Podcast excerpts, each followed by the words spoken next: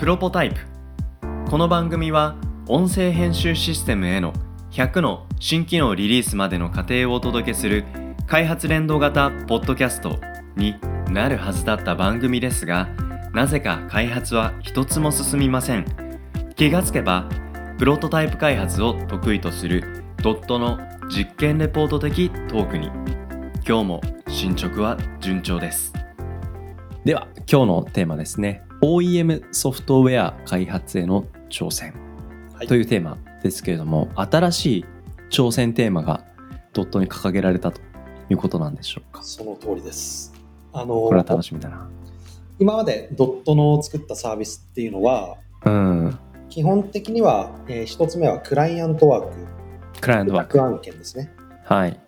で、二つ目は、えーパッケージ開発、パッケージ開発。ビスって言われる。はいうん。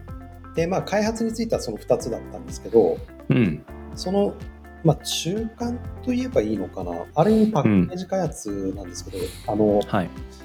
OEM ソフトウェアとかホワイトラベルとかって言われるようなはい。製品の形態があって、はいはいはい。で OEM ってあのシステム開発だけじゃなくて普通に一般的にビジネスの分野で使われてるかなと思うんですけど、うん。そうですねまあそれと同じですね。あの、うん。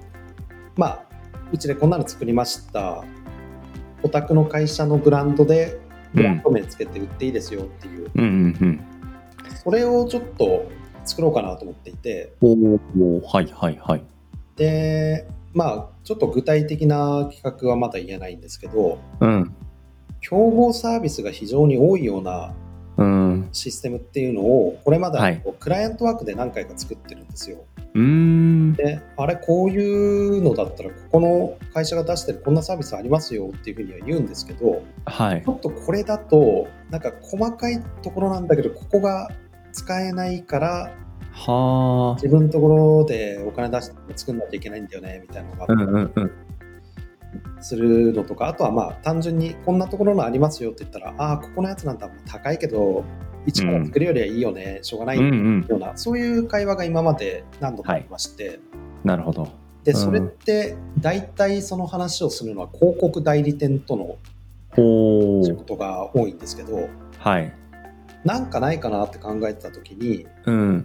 あの OEM ソフトウェアとしてうん。作ってレベニューシェアってありだなっていう発想を。なるほどな。はいはいはい。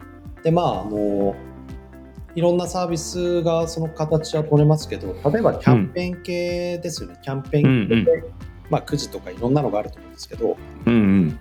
じゃあそれ作ってでうちとしてはもう利益は半々でいいですよと。はい。でまあライセンス料として最初初期費用いくら。うんうん。であとはもう月額とかも取らずにうん。こう受託してこのシステムを使うってタイミングでその売り上げを半分半分っていうふうにして、はいはいはい。うんうんうん。でそれを広告代理店一社じゃなくていろんなところに対して、うん。まあ、あのこういう形態でだったらご提供可能ですと。なるほど。で半々ですってなるとその広告代理店の方も、今までそういうのを使う時って例えば100万かかるシステムだったら100万払ってたわけじゃないですか、そうでしょうね。うそんれが自社でそういうのを抱えるっていうふうになるとうん。逆に50万の利益が出る。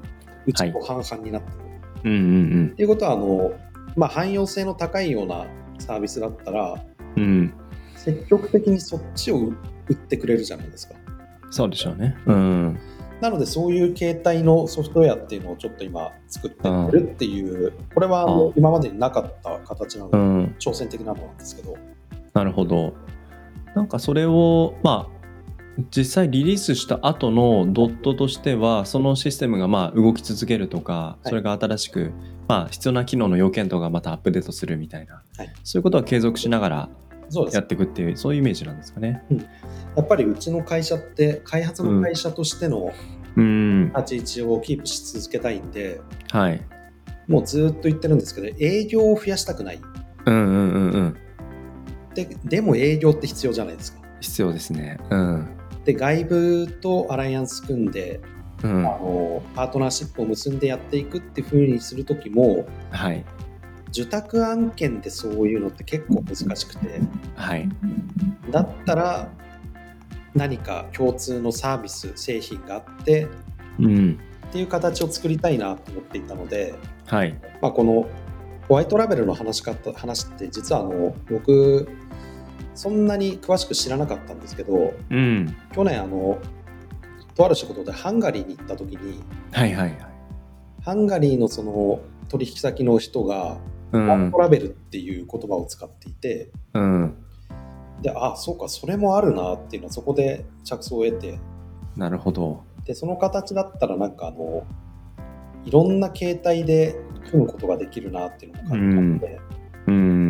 まあ、例えばあの機能追加とかを考えるときも我々みたいなシステム会社が機能追加考えるとマーケティングがちょっと弱いんですよね。なるほど。うん。その部分もあのまるっとお客さんはこういうような形でこのシステムをしますっていうのも定期的に聞けるような環境性が作れるっていうのは、そういうことですね。うん、実際お客さんの声みたいなとこって半分営業みたいな部分ってあるじゃないですか。はいはいうん、だから実際にローンチして運用するときにそのカスタマーサポートだったり実際に営業担当だったりみたいな。うん。なんかそこのやっぱ頭数ってどうしても必要みたいなところがなくなるっていうのは大きいでしょうしなんか僕も海外のポッドキャストの分析サービスはい。に、えっとちょっと何個かアカウント作ってみて使用感をチェックしてみて、でなんかどういう風に作ったらいいかなみたいな参考にしようと思ったら、うん。あのなんかチャットが来てメールが来たのかな、うん、ホワイトララベルでうん。なんか日本で展開しませんか？みたいなこと言われたんですけどうん。非常に魅力的だなって思っていざ考えてうん。検討したいなと思ったんですけど、なんか指定されたミーティング時間がどれも日本時間3夜夜中の3時みたいな感じだったんで なんかちょっとこれはまあなんか一旦いいかなと思ったもののでもホワイトラベルっていう言葉うんうん、浅井さんのなんか初めてのホワイトラベルとの出会いじゃないですけどなんか僕もそういう経験あるなと思うと割となんか日本以上に外で海外の会社はそういうことを、うん、すごくフランクに積極的に、うん、やってるっていうカルチャーの表れかもしれないなって思いましたね。海外だと日本よりもっとホワイトラベル主流な考え方です日本展開とかって考えたらやっぱり自ん。分たちで売るよりもそういう確かにな。っていうふうになりますし。うんうんうん。ですね。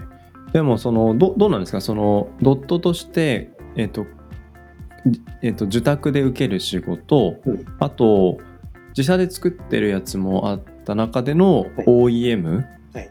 このなんか住み分けとかこれまでとのなんか違いの中で感じる新しいチャレンジ部分、うん、どういうところになんか前向きな挑戦とまあとはいえ乗り越えていかなきゃいけなそうなうん。難しさみたいなところって想像してるところなんかありますか？まずあのクライアントワークって求めるものを作るっていう仕事だと思うんですよ。うんうんで自社サービスの場合うちの考え方としてはうんはい、自分たちがう世のん中に対して必要だと思うものを作るっていううん。仕事だと思ってるんですよ。うん。でこのホワイトラベルっていう OEM のソフトウェアについてははい。売れるものを作るっていうチャレンジかなと思ってますよ、なるほど。まあもちろんあのこれは僕の見解であって僕の考えですけど、うんうん。まあ、ドットとしてはそういうふうにそれぞれを考えてますはい。でうん難しいところってやっぱり売れるものを作るっていうのってうん。一番あのこれまでそこの部分はお客さんが考えてたとかはいはいはい。僕らはシステムの観点からそこについて意見を言うっていう立場だとう思うんんですけど、ちょっとマーケティング的な知識もうん。持っておかないとその、まあ、例えば広告代理店の人とかと話すときにはい。しっかりとその言ってることを理解しきれないっていう可能性もあるかうな、んうん。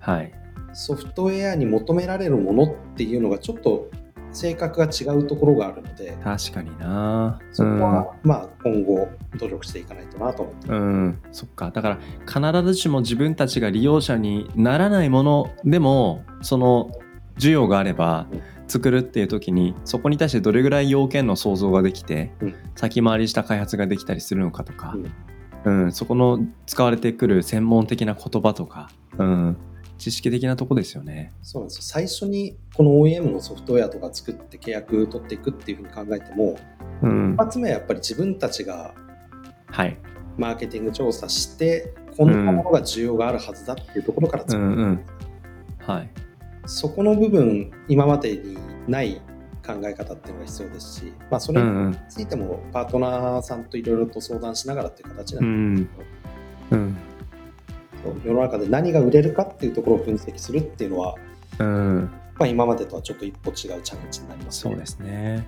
なんか結果そういうことの積み重ねが、まあ、受託案件といって、うん、あのもう作りたいってものを作るっていうことに対しても言われきれなかったところに対してそれってプラスこういうのって必要ですか、みたいなそういう返しができるようになるなんかいい訓練になる可能性はすごくポテンシャルとしてあるかもしれないなって思いますけどね。そうですねなんか僕らの仕事って提案もやっぱりあるので、うん、はい、あの1を100にするみたいなそういう観点は、うん、こう話としてはできるところも多いんですよ。うんうんうん、今回の01っていうところのですね。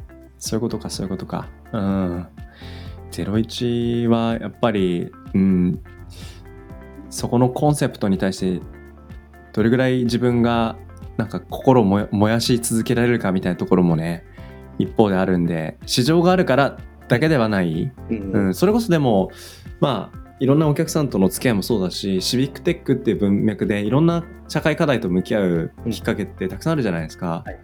うん、だからそういうところからの着想から来るとドットとしてこの OEM 開発のところにすごくドライバーがかかりそうなチャンスっていうのはたくさんありそうかなって思いますね。うん、そうですね。01でサービス作るってなんか会社作るに似てるかな似てますね。うん。まあ、01でサービス作るイコールその会社の事業っていう会社も多いですし。うん。まあ、そこは生みの苦しみを味わいながら。ありますね、うん、まあでもそれって結局なお客さん先というか、うん、うん、自分たちはやってなくてもその先にいるお客さんたちがやってるっていうことのなんか痛み苦しみ、うん、そこを知るっていうところはなんかやっぱりいろんなところで生きてきそうな感じはしますね。うん、この取り組みまた具体化した時にお話聞かせてもらえたら嬉しいなっていうふうに思います。はい、お願いします。ということで今日は OEM ソフトウェア開発の挑戦についてお話をしました。ありがとうございました。ありがとうございました。